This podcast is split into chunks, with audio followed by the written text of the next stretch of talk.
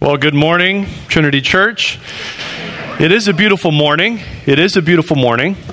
Just keep telling yourself that.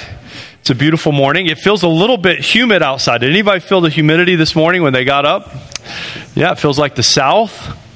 That's why I left the South because I don't like humidity.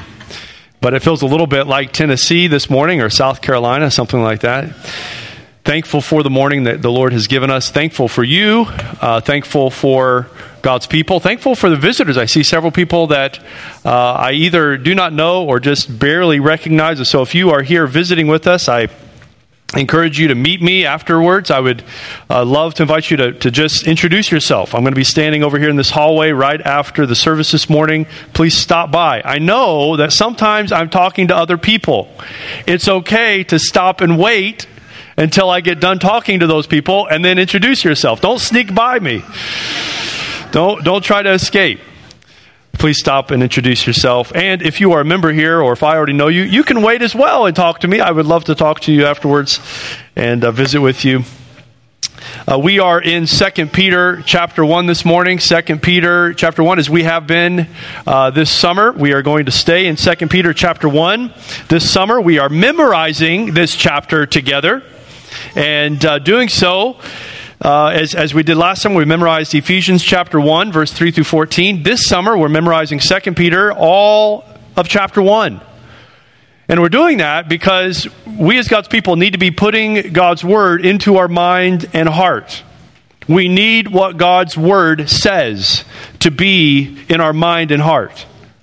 And we also we also know that during the summer people go camping or people go on vacation or as our college students our college students we have a lot of college students that come here from moody aviation and they're on a retreat this weekend. And so we, we know that all summer long people are going to be here and there. Pe- people might go to france you know? It's good to have the uh, contritions back muriel and lincoln from france. We know that, that people go during the summer and so during the summer, we're going to be memorizing this together so that we're all on the same page. If you can't be here physically, at least you can stay with us in the text. Hopefully, you are memorizing and giving some diligence to that uh, this summer, as getting as far as you can and memorizing. Second Peter chapter 1, and has been our custom for the last several weeks, we're going to read the entire chapter. I'm going to ask you to stand with me in honor of God's word. We're going to read all of chapter 1. And then we will focus today on verses 3 through 7. Verses 3 through 7 this morning, but we're going to read all of chapter 1, 2 Peter chapter 1. Follow along with me as I read. Simeon Peter, a servant and apostle of Jesus Christ to those who have obtained a faith of equal standing with ours by the righteousness of our God and Savior Jesus Christ. May grace and peace be multiplied to you in the knowledge of God and of Jesus our Lord. His divine power has granted to us all things that pertain to life and godliness through the knowledge of Him who called us to His own glory and excellence, by which He has granted to us His precious and very great promises so that through them you may become partakers of the divine nature, having escaped from the corruption that is in the world because of sinful desire. For this very reason, make every effort to supplement your faith with virtue, and virtue with knowledge, and knowledge with self control, and self control with steadfastness, and steadfastness with godliness, and godliness with brotherly affection, and brotherly affection with love for if these qualities are yours and are increasing, they keep you from being ineffective or unfruitful in the knowledge of our Lord Jesus Christ. For whoever lacks these qualities is so nearsighted that he is blind, having forgotten that he was cleansed from his former sins. Therefore, brothers, be all the more diligent to confirm your calling and election. For if you practice these qualities, you will never fall. For in this way there will be richly provided for you an entrance into the eternal kingdom of our Lord and Savior Jesus Christ. Therefore, I intend always to remind you of these qualities, though you know them and are established in the truth that you have. I think it right, as long as I am in this body, to stir you up by way of reminder, since I know that the putting off of my body will be soon, as our Lord Jesus Christ has made clear to me.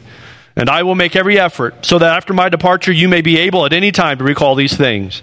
For we did not follow cleverly devised myths when we made known to you the power and coming of our Lord Jesus Christ, but we were eyewitnesses of his majesty. For when he received honor and glory from God the Father, and the voice was borne to him by the majestic glory, This is my beloved Son, with whom I am well pleased. We ourselves heard this very voice borne from heaven, for we were with him on the holy mountain. And we have the prophetic word more fully confirmed, to which you will do well to pay attention as to a lamp shining in a dark place until the day dawns and the morning star rises in your hearts. Knowing this, first of all, that no prophecy of Scripture comes from someone's own interpretation. For no prophecy was ever produced by the will of man, but men spoke from God as they were carried along by the Holy Spirit. This is the word of the Lord. You may be seated. Maybe you've wondered this summer why I chose this passage to memorize. Why did I choose this passage of all passages? I think Second Peter, I think Second Peter is one of the most undervalued, underestimated passages of Scripture. I, I believe that Second Peter is, is essential now, sometimes, sometimes I, I'm guilty of this. I can talk about everything as if it's the most important thing in the entire world. I'm guilty of that. And sometimes, because of that, those things which are truly, truly essential kind of lose their definition. Because if everything is the most important thing in the world, then nothing is the most important thing in the world. Here in 2 Peter chapter 1, I'm telling you, as a believer in Christ, you cannot live without the truth of 2 Peter chapter 1. It is essential. It, it is non negotiable. You, you want to know what the Christian life is about? I think Peter gives us a wonderful summary here in 2 Peter chapter 1. You need to understand this. It, is, it is not just something I want you to memorize because that's what good Christians do. No, no, I want you, I want you to put this in your mind and heart because you have to have this. You have to have this.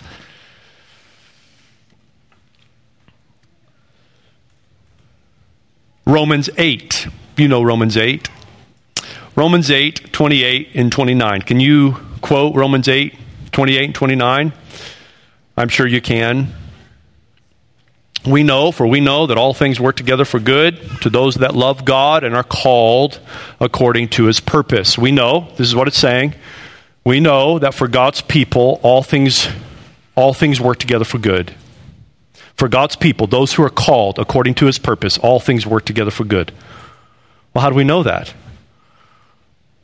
For those whom he foreknew, this is what 29 says, verse 29. For those whom he foreknew, he did also predestinate to be conformed to the image of his son.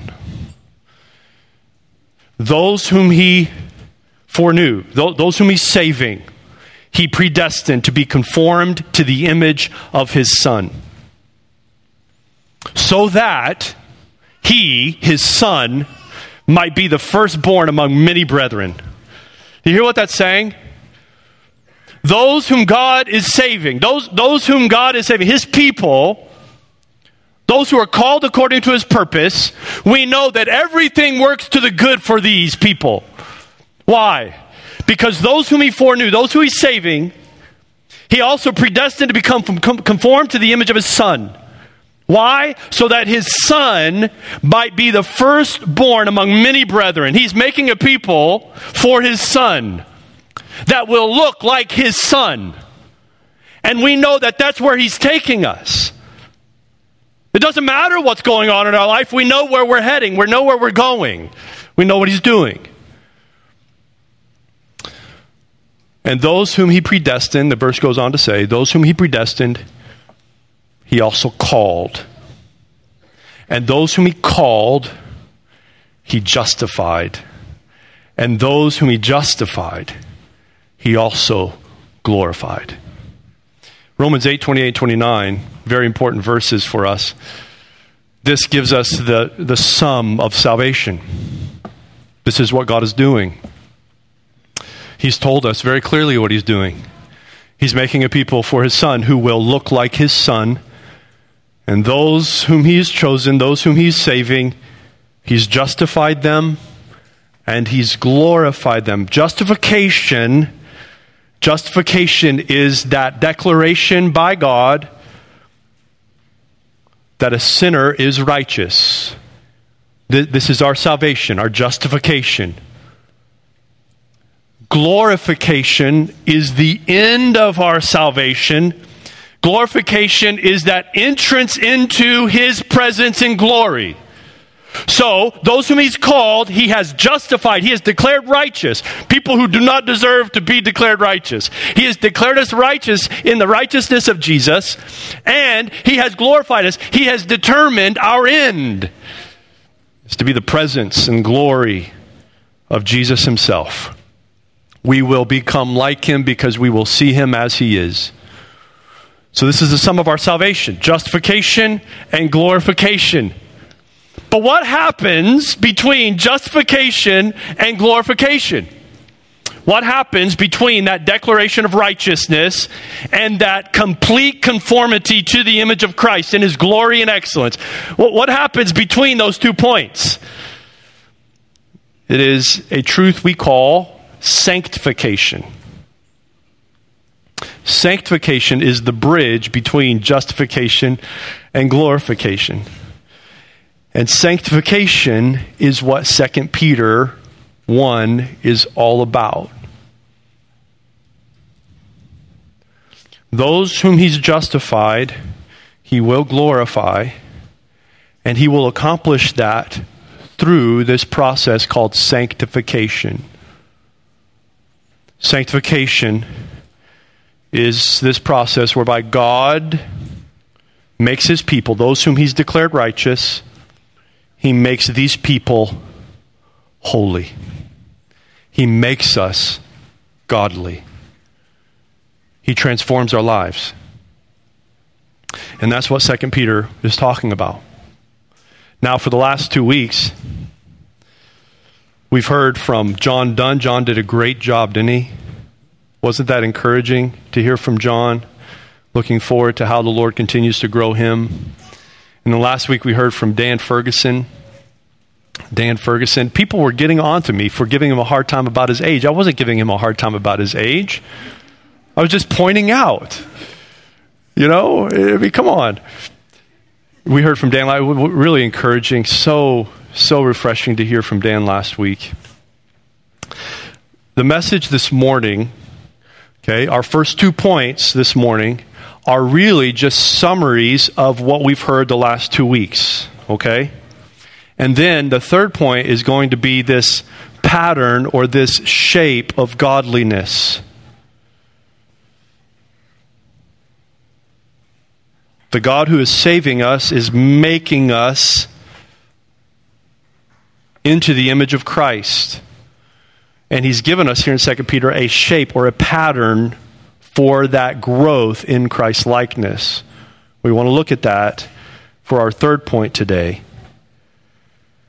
Really, this, this whole section, verses 3 through 11, could be divided up into to three points. Okay?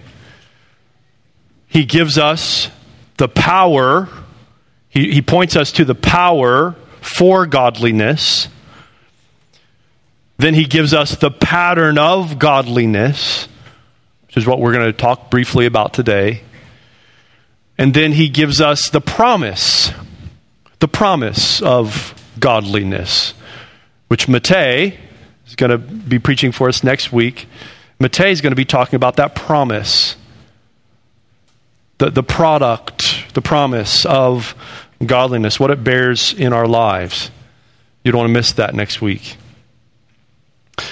Let's look first, really, at what John Dunn covered in his message. Point number one, and he looked at verse 3 and 4. Let, let me just read verse 3 and 4 for us again. Look at it there, verse 3.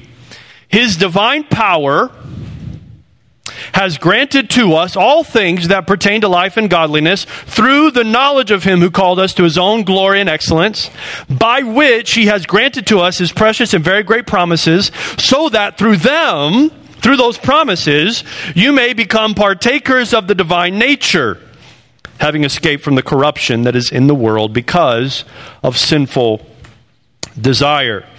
I'm going to summarize the point here of verse 3 and 4 this way. This is point number one. His divine power, that is, the, the, the power of God in Christ, his divine power will make his people participants in his nature. Let me say that again. God's divine power, His divine power, will make His people participants in His nature, His divine nature. God, by His power, will make His people like Himself. God's people must look like God. That, that's what He has determined. That is what He has called us to. Now, we call this, this when it talks about putting on the divine nature, we, we become participants in the divine nature. Sometimes we use shorthand, we, we call that Christ likeness becoming like Christ. Romans 8 28, 29 again. Those whom he foreknew, he predestined to be conformed to the image of Christ. This is where he's taking us. And how is he doing that? He's doing that by his divine power. His divine power will make his people participants in his nature. A couple of points underneath this, just to remind us. I, I want you to hear this. His calling, use that word a couple times, his calling, his salvation of his people is effective. His calling is effective. In other, in other words, those whom he is saving, he will do this work. I, I, think sometimes in, in Christianity we, we wrongly think that there are a couple different categories of Christians. There are those Christians who are, are really kind of super Christians. They, they kind of take the Bible seriously. They kind of take prayer seriously. They kind of take church seriously. They, they kind of take those spiritual things seriously. They're super Christians. And then there's kind of like the middling Christians who, I mean, I know there's some super Christians out there that take prayer and Bible and church and all that really seriously, but you know, that's not really for me. I'm just kind of normal guy. I'm just kind of, you know, gonna enjoy my salvation and promise of heaven and then kind of just wait for him to come, muddle my way through life. Not really take holiness and godliness seriously. No, the Bible actually teaches us that that Christian, quote unquote, is not a Christian. Because God's salvation is effective. And, and, and you have a couple responses to that. As you even hear me say that, those whom He is saving, you go, Yes, I want godliness. That's the response of someone who God is saving. You say, You're right. I want to be like Christ. I want to put on Christ likeness. I want to grow in holiness. That's your desire. Is that your desire this morning? To grow in godliness and holiness? You know what's so assuring? You know what's so wonderful? You say, Yes, that's my desire. Who put that desire in you? God did. That's why you have that desire. The salvation, the calling of God is effective. Life and godliness are inseparable. You see it there? It says, His divine power has granted to us all things that pertain to life. As John said, that's referring to eternal life. His divine power has granted to us all things that pertain to, to life, to true life, to eternal life. He's, his power has given us all things that pertain to eternal life and godliness. These two things aren't separated. I want you to hear this. Eternal life and godliness are a package deal. This is what his power has granted us.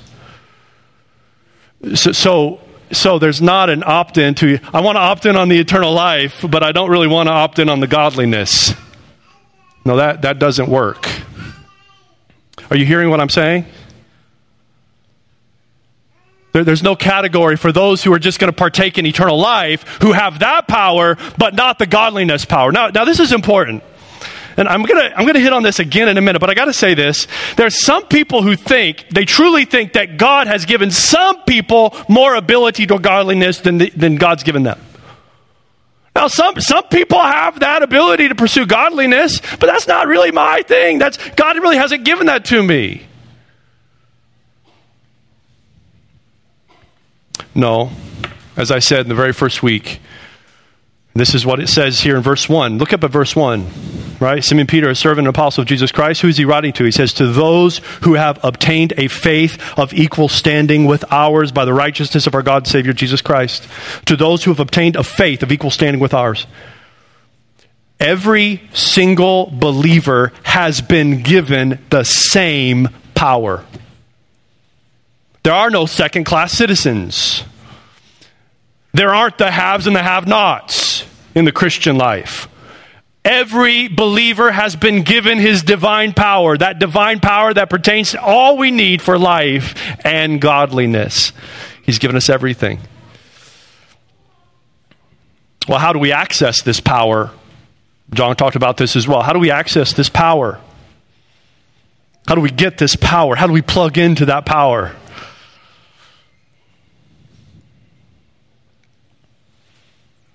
He tells us his divine power has granted us all things that pertain to life and godliness. How? Through the knowledge of him.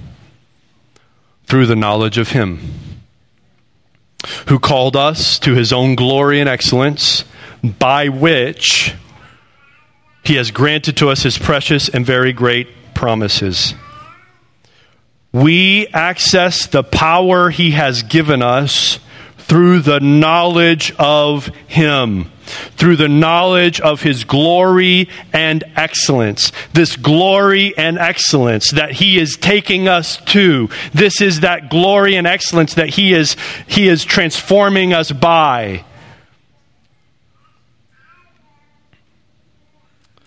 His glory and excellence, which have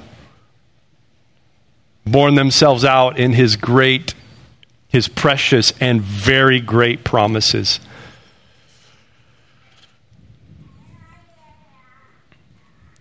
Now, John mentioned, and I think Dan mentioned last week as well, this, this very great promise. This is, a, a, this is pointing to the promise of his second coming, the, the coming of Jesus.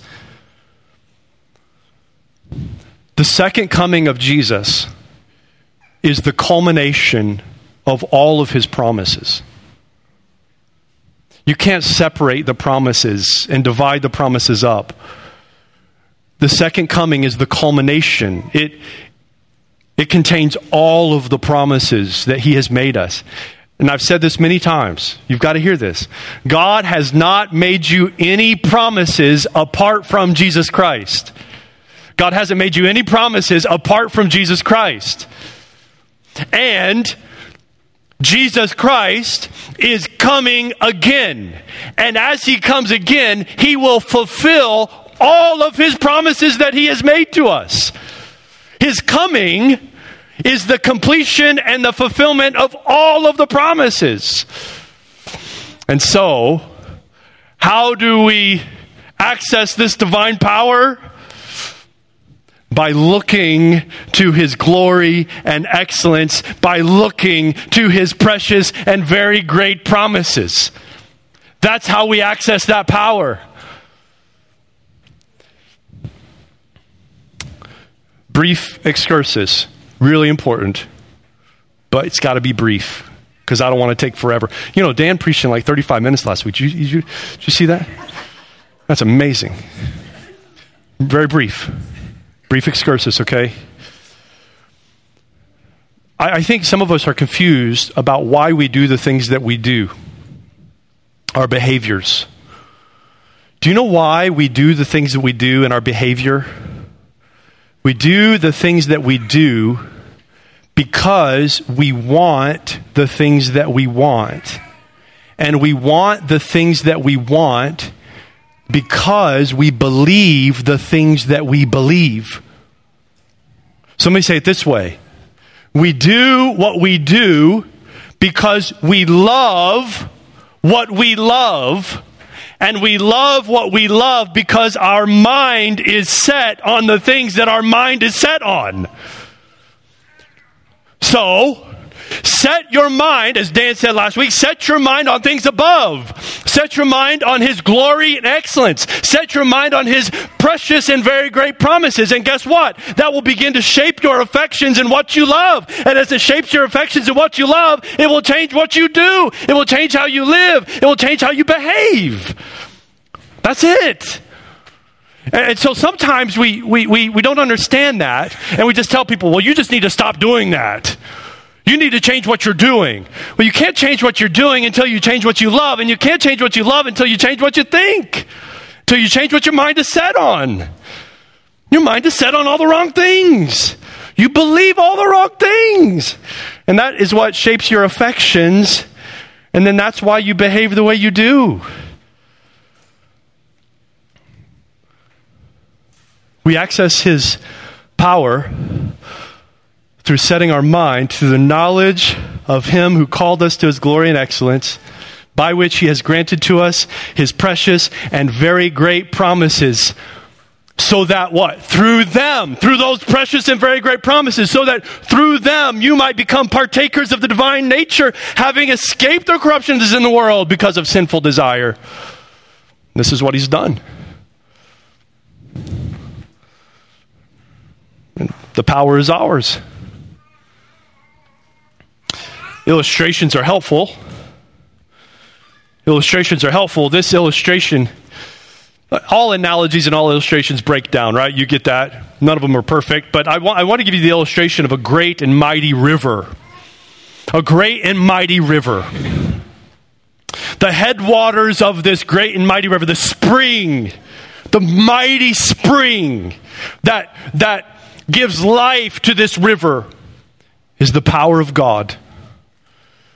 God, His power, springs up and gives this river, this mighty, powerful, great river. And this river carves its way through the barren wastelands and the rocks and all the swamps and all the dense jungles. It carves its way through all the way to the ocean. All the way to its final destination. The power of God creates this river that goes all the way to the ocean and nothing will stop it. And the banks of this river, the banks of this river, are the glory and excellence and the precious and very great promises. This, this is what keeps the river in its banks. And here we are in this mighty river. God has given us everything we need to make it all the way to that ocean, all the way to His glory and excellence, all the way to His presence, all the way to that place where He has predestined us to end up, all the way we can make it. How? Through the knowledge of Him, His glory and excellence and through his precious and very great promises. This is how we have access to that power. And we will make it all the way to the ocean by staying within the banks of that river. Now, this leads to number two. So, number one, his divine power will make his people participants in his nature. That's what his power will do. Number two, because of this, this is what verse 5 says for this very reason, make every effort. Right? This is what Dan talked about last week. Because of this, because of the effectiveness, because God's calling is effective, because He will do this, because His power has been granted to us, because His power, His divine power, will make His, his people into His divine nature, make them participants in His divine nature. Because of this, we, as His people, must give every effort to reach that appointed end. We must give every effort to reach that goal. We've got to swim with all our might. Now, now, this is something I think a lot of us don't understand. Is this work salvation? Are you telling me I have to work for my salvation? No, by no means. Not at all. I think, though, that there, there's a misunderstanding between justification and sanctification. Justification, as I said earlier, is the declaration of God. God has declared a sinner to be righteous. This is justification. How can He do that? By covering us in the righteousness of Jesus Christ. Let me say it this way there is nothing, there is not one thing that you or I can do to contribute to our justification. Nothing. We cannot be justified by our own work. I mean, even think of that. Do you think there's anything you could do? Do you, do you honestly think there's anything you could do in your entire life to make you right with God? Do you think there's anything that you can do in your life to make you acceptable to a holy and righteous God? Do you think there's anything you could do? Can you cover all your sin? Can you make up for any of your sin before the sight of God? No. If we are to stand right before God, there is nothing we can do to accomplish that. Nothing. God has accomplished our justification by offering his son. Jesus put on flesh, and then he put on our sin and its judgment.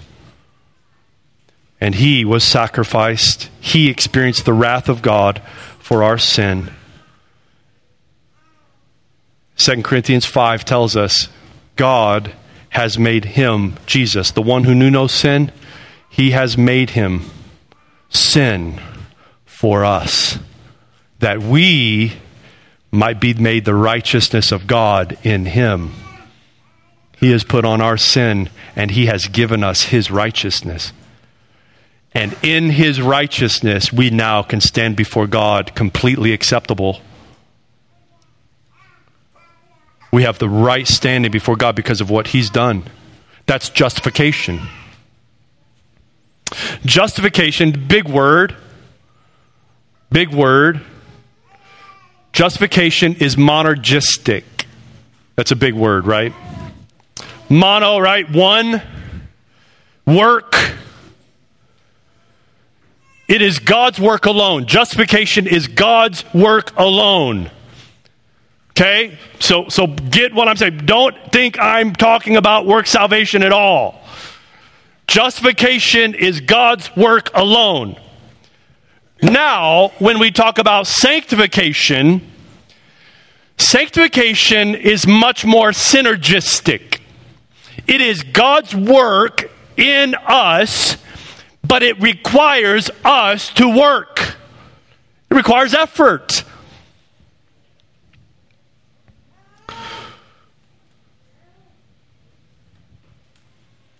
This is the difference between justification and sanctification. Now, there are two dangers with this. Sanctification requires work, it requires effort, it requires diligence. Dangers. The first danger is moralism. Moralism. Moralism is this idea that I can do this work in my own effort. I can do this work. I, I love lists. Do you like lists? The moral, moralist loves lists. Laura Rima, she loves lists. Just waking you up, Laura, back there. No, the moralist loves lists. Just tell me what to do. Give me the formula. Give me, give me the steps. I can do those things. The moralist loves lists. Ben Franklin, Ben Franklin, he had a list. You ever read his list of virtues? He had 13 virtues. I almost thought about reading those, and I'm like, why would I spend time reading Ben Franklin's virtues? But they're pretty good, actually. You read through them and you go, you know, we would all be a lot better off if we abided by Ben Franklin's virtues. We like lists. But the moralist thinks they can, they can keep the list in their own work and their own effort. They depend upon themselves. What what is a moralist? What does it provide or what does it produce in somebody's life? The moralist is proud. Look at all I've accomplished. Look at all I've done. And they're very judgmental. Looking at other people who haven't quite arrived or gone as far as they have, and looking at all the sad people who don't have the willpower and the work, you know, work ethic that I have. The moralist. They're proud and they're judgmental. But then there's also, that's one danger. We're not talking about moralism here. There's another danger of quietism. Moralism and quietism. You know what quietism is? Quietism is, is this is a strain of actually really, you know, it's, it's really good in some parts. This reliance upon God. I'm just going to be still and let God. There's some truth there, right? But a quiet, quietistic or, or somebody who's, who's practicing quietism, they stop any work and they say, and I think Dan said this last week, I'm going to let go and just let God do this work.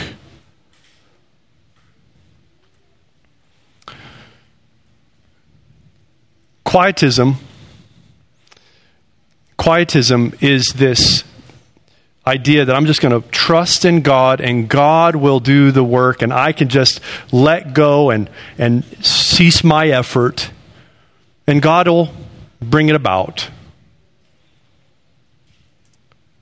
No, that's not the way sanctification works.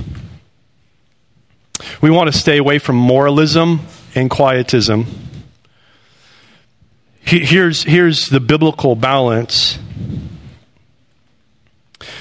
because of grace, so th- this, is, this is to the moralist. Because of grace, again, because of the divine power we've been given, because of the resource He's given us in His grace, always His grace, grounded in His grace, because of the gospel, because of the truth of the gospel, because of what He's accomplished in Christ, grounded in that, because of His grace, we must work towards godliness. We must work, never leaving the grounding of the gospel. But to the quietist, I would say, you must put forth effort. This is how he's ordained it, this is how he's designed it because of his grace, always because of his grace, grounded in his grace, we must work towards godliness. Now, I, I have another illustration here. Again, all illustrations break down, but listen to this. This is, Dar- this is Martyn Lloyd-Jones' illustration, actually. Part of it. Think of a farmer. Think of a farmer let, let's say we take, we take a man and we give him a farm. We give him land. We give him a tractor. We give him some seed. We give him some livestock. We give him a house and a barn. We give him all the things he needs to be a farmer. We give him all the implements needed to be a farmer. What does he have to do? Can he just sit on that farm and say, Well, look at all I've been given. What gracious gifts I've been given. I really hope that this works out. That's silly, isn't it? What does he have to do? He's got to go to work. He's got to he's got to till the ground. He's got to plant the seed. He's got to milk the cows. He's got to feed the pigs and the chickens. He's got to clean out the barns and the stalls. He's, he's got to do the work. And is it hard work? Have you ever met a lazy farmer? Not for very long, they won't be late, right? They won't be a farmer anymore, right? Farmer, I mean, I've met a lot of very stubborn farmers. I've met a lot of kind of ornery farmers, but I've never met a lazy farmer. They work hard. They got calluses on their hands. Because if we don't work, it's not going to happen. Now, now, would that farmer, many of them do, right? Should that farmer ever take full credit for all they've done? No, it's all been given to them. They've simply worked with what they've been given. And the produce, eh, no farmer can guarantee the crop, can they? They can work hard, but what makes it grow? They don't make it grow. They have to depend upon God to make it grow. You've been given everything you need. All of it. God has not held back anything from you for life and godliness. Now you must go to work. You know what this means? You can't blame God for your lack of godliness. It's not His fault. He's given you everything. You can't blame Him. You know what it also means? God is going to grow you because that's the purpose for which He saved you. Take comfort in His promises and where He's taking you. You may not see all the growth that you want to see. Oh, just depend upon God and stay working, stay at it. He will bring you all the way. It's encouraging because it's not my work, it's His. Now, how do we work, right? We look at the promises. We remember what we've been given. We look to his promises. We look to his glory and excellence. We remember his precious and very great promises, and we work with those promises in our mind and in our heart. I, I, I want to stop real quick right here and just say a word to those who are proud. I want to, I want to give a word to all those who, who might be proud this morning. You're pretty satisfied with where you're at. You're pretty satisfied with what you've accomplished. You look at yourself and you're pretty, pretty uh, secure with your work and what you've produced. You're a little judgmental looking at other people. I just want to remind you of whose grace has saved you. Nothing you have can be nothing you have can be attributed to you. God has given you everything. And the work, the produce that He has produced, it's all to His glory. It's not because of you. He gets the glory. Who did the work? He did. You must remember that. This will give us compassion and mercy towards those who are still struggling along, as all of us, honestly, let's be honest, all of us are struggling, aren't we? As we grow. A word also to those who are discouraged, as I just said. To those who are discouraged with growth, He will do this work. He will do this work. Do you know how we know people are growing? Do you know what I'm looking for when I'm, I'm looking for people that are growing? I'm looking for, for two things. First of all, I'm looking for people who are clinging to his promises. People who are clinging to his promises. And then, second of all, people who are clinging to his promises while they are stroking as hard as they can towards spiritual growth. Clinging to his promises and giving every effort to grow. Sometimes we, we're looking for the wrong things. And then I, I want to give a word to the lazy, the spiritually lazy. Do you think they're spiritually lazy here? All of us, all of us, right? All of us can fall into spiritual laziness. I want to give a word to the lazy. This, this passage is for you.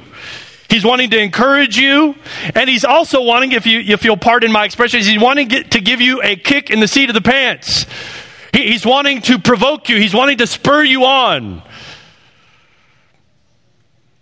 To the lazy, I want you to know here, here's what you need to do. Remember his promises, remember what he's given you, and then get to work.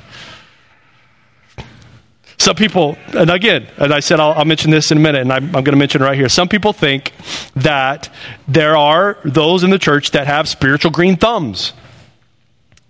You ever, you ever, uh, you ever say somebody has, has a green thumb? You look at their garden and you look at their landscaping, you look at their yard, and you go, well, that person just has a green thumb. Have you ever done that? Everything I get, I kill. You give me a plant, you give me tomatoes, you give me. I, I, I tried to do it, but then it just dies. Well, some people have and some people don't.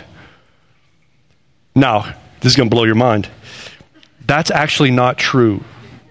Did you know that? I know we've believed that, but that's actually not true. All of us, all of us, all of us were made to be made to be gardeners. Did you know that? That's how we were designed. Adam and Eve, they were gardeners, weren't they?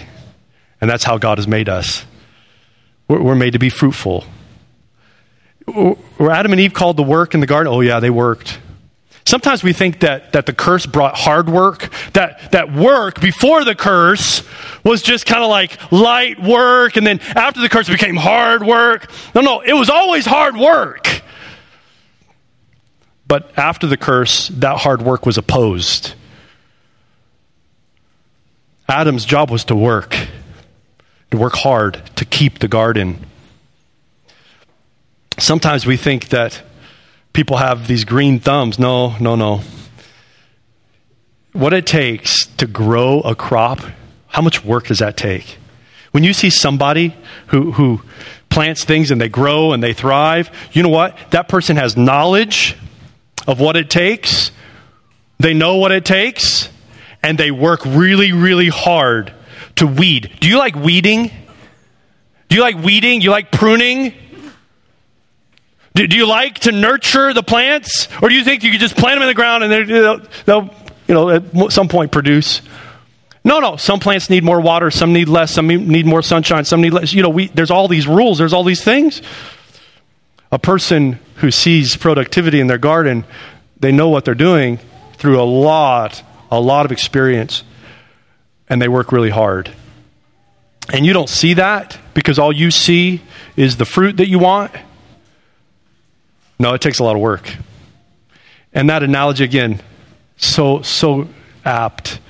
That's the Christian life. See, some of you look, look around and you say, you say, well, that person, that just has, that person just has a spiritual green thumb. God just didn't give me that ability. If you see a godly person in this church, and there are some, and there are many who are striving towards godliness, right? If you look around and you say, that, that person's heading towards godliness, that's a godly person. Do, do you know what that means? You look around. You say, I, I want to be like so and so. I wish I had that in my life.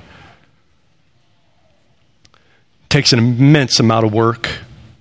You will not see a godly person who is not dedicating themselves and committing themselves to the promises of God, the gospel of Jesus Christ, and working with all their might prayer and reading scripture and meditating on scripture and fellowshipping with the saints and repenting often and working and working and working. They, they didn't get to where they are by, by floating down the river, as Dan used an illustration last week.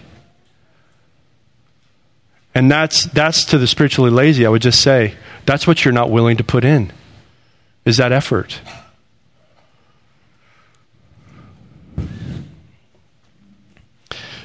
Thirdly, we see the shape and pattern of our godliness. Number one, we see his divine power will make his people participants in his nature. Because of this, number two, we must give every effort to reach that appointed end. And number three, he's given us this pattern. He's given us the shape of our godliness. Our growth in Christ likeness, our growth in Christ likeness is anchored in these two virtues. Look at it there in verse number five. For this very reason, make every effort to supplement your faith with virtue, virtue with knowledge, knowledge with self control, self control with steadfastness, steadfastness with godliness, godliness with brotherly affection, and brotherly affection with love. Now, notice the beginning of this spiritual growth, it's grounded in faith, and it culminates with love. Dan pointed that out last week. Begins in faith culminates in love. Faith and love are the anchors of Christian growth. These are the anchors of Christ likeness. A faith fueled by love. Have you ever seen faith without love? This is not to be. Faith must be fueled by our love, like oxygen to a fire a fire, our faith, needs the oxygen of love and obedience. That's what it needs. We also see a love here grounded on faith. Have you ever seen love not grounded on faith? It's not truly love, is it? Faith fueled by love and love grounded in faith like oxygen to a fire, love grounded on faith, like a mighty oak with deep roots. This is to be what our love looks like. A couple of references for us. Remember, Hebrews tells us without faith it is impossible to please God. And then 1 Corinthians tells us if we have all faith and yet we don't have love, we have nothing. That's what Christ likeness looks like. These are the measuring sticks faith and love. And these fa- this faith and love, this faith and love, get this, this faith and love then creates another analogy for you. This faith and love creates a grand chorus of Christian qualities. This faith and love creates a chorus a balanced, beautiful chorus of Christian qualities. What balance and beauty to these qualities. It's not just a list to get done. Not a list to check off. I'll, I'll, really focus on this one and then I'll move on to the next one. No, it's, it's a chorus. All to be taken together in perfect harmony. But what a gift this is. What a gift that he's actually told us what we need to be aiming at. Look at these qualities real quick. Virtue, as we saw last week, moral excellence. It really, it implies a moral energy, a moral energy for what is good, a tenacity for good things for goodness, knowledge, growing in our understanding of God's purpose and will, growing in our understanding of who He is and what He's doing. Self control, growing in our restraint of passions, our passions that so often control us. Self control is a growing in our restraint of these passions. Steadfastness. Steadfastness is growing in our ability to endure hardness. How are you at enduring hardness? How are you at enduring difficulty? Growing in our ability to endure hardness, whether that's people or situations. Godliness. Growing in our devotion. Here, the word godliness, it's the same word, but here it implies a piety, a devotion. Growing in our devotion and the appetites for the things of God brotherly affection. What does that mean? Simply, it means growing in our love for other Christians, for the brethren, for the brothers and sisters in Christ. Do, do you, do you love each other? Are you growing in your affection for each other? Do you see what this implies? I mean, we could, we could talk about this. Do you see what this implies? It implies that you're actually with each other.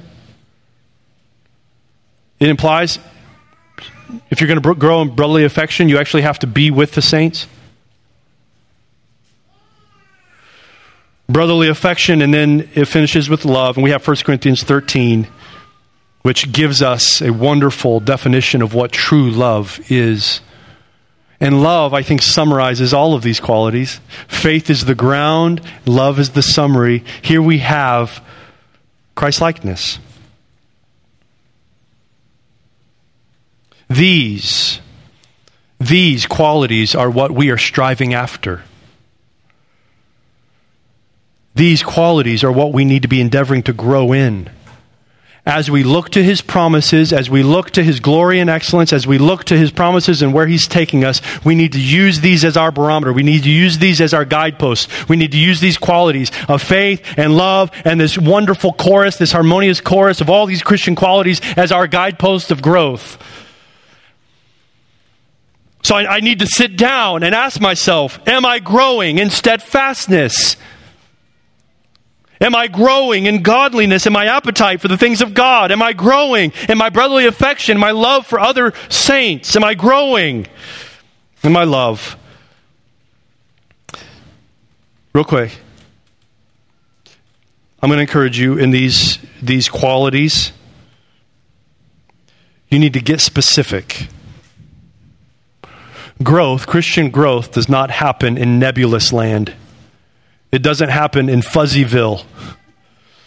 That's, that's, I think, what trips us up a lot of the times. You say, Well, I, need, I really need to grow in my patience. How many times have you said that, right? I really need to grow in my patience. No, I want you to get specific. How do you need to grow in your patience? How have you failed? Who have you sinned against? How do you need to grow? Get specific. Give a definition. This requires honesty. Get honest.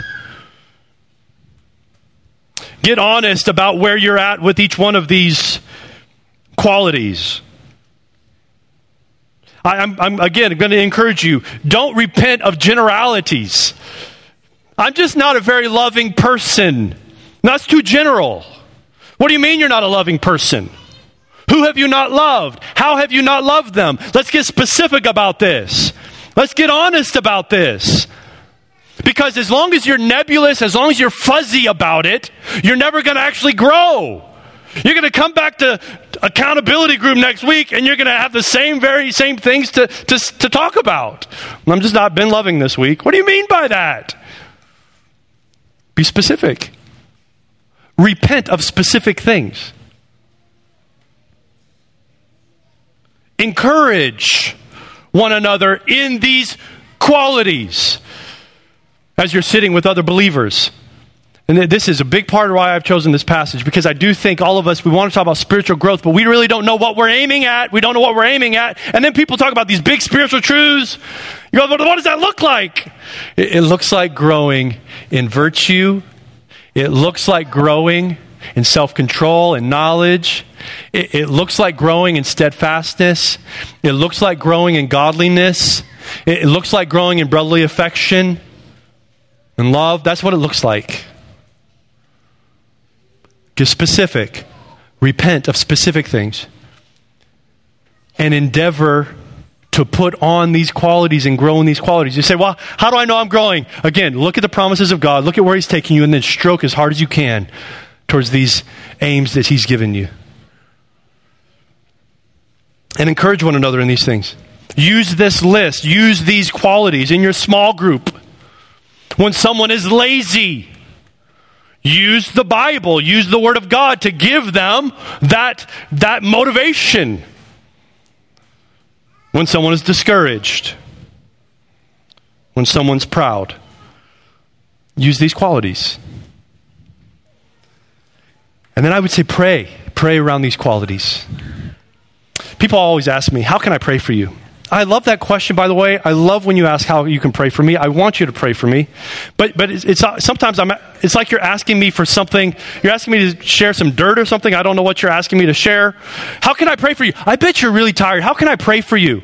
You know what you can pray for me? That I would grow in my virtue, that I would grow in my self control, that I would grow in my knowledge, that I would grow in my steadfastness. Pray those things for me. Well, but I want to know. I want to know specifically. Well, I can tell you specifically how I need to grow in self control. You can pray for me in that. You see, this is what we need to be praying for one another. Let's don't pray in generalities. Let's don't aim at generalities. Let's don't repent of generalities. Let's get specific and then encourage one another in this growth. Again, as we're looking to the promises of God and His glory and excellence, where He's taking us on this, on this grand and mighty river, let's encourage one another as we stroke hard to reach the end together. Let's pray. Father, thank you for your word. Thank you for its sufficiency. Thank you for its specificity. Thank you that you have not left us in the dark as far as what Christian growth looks like. And I pray that we would forsake generalities, that we would get specific, even how we need to grow. That we would, that we would be bold, we would be honest, we would be diligent. Lord, we admit and confess this is your work. This is not us doing this work, but you have called us to put forth effort because you are making us into the image of your Son. And this salvation is effective. This salvation will occur. It's not optional. You've given us all that we need for life and godliness. I pray that you would be honored and glorified with our lives as we seek after you, and that you would, by your divine power, strengthen us as we look at your glory and excellence, as we look at your promises, you would strengthen us as we run, as we swim, to make it all the way to our glorification. We pray all this for your sake in your name. Amen.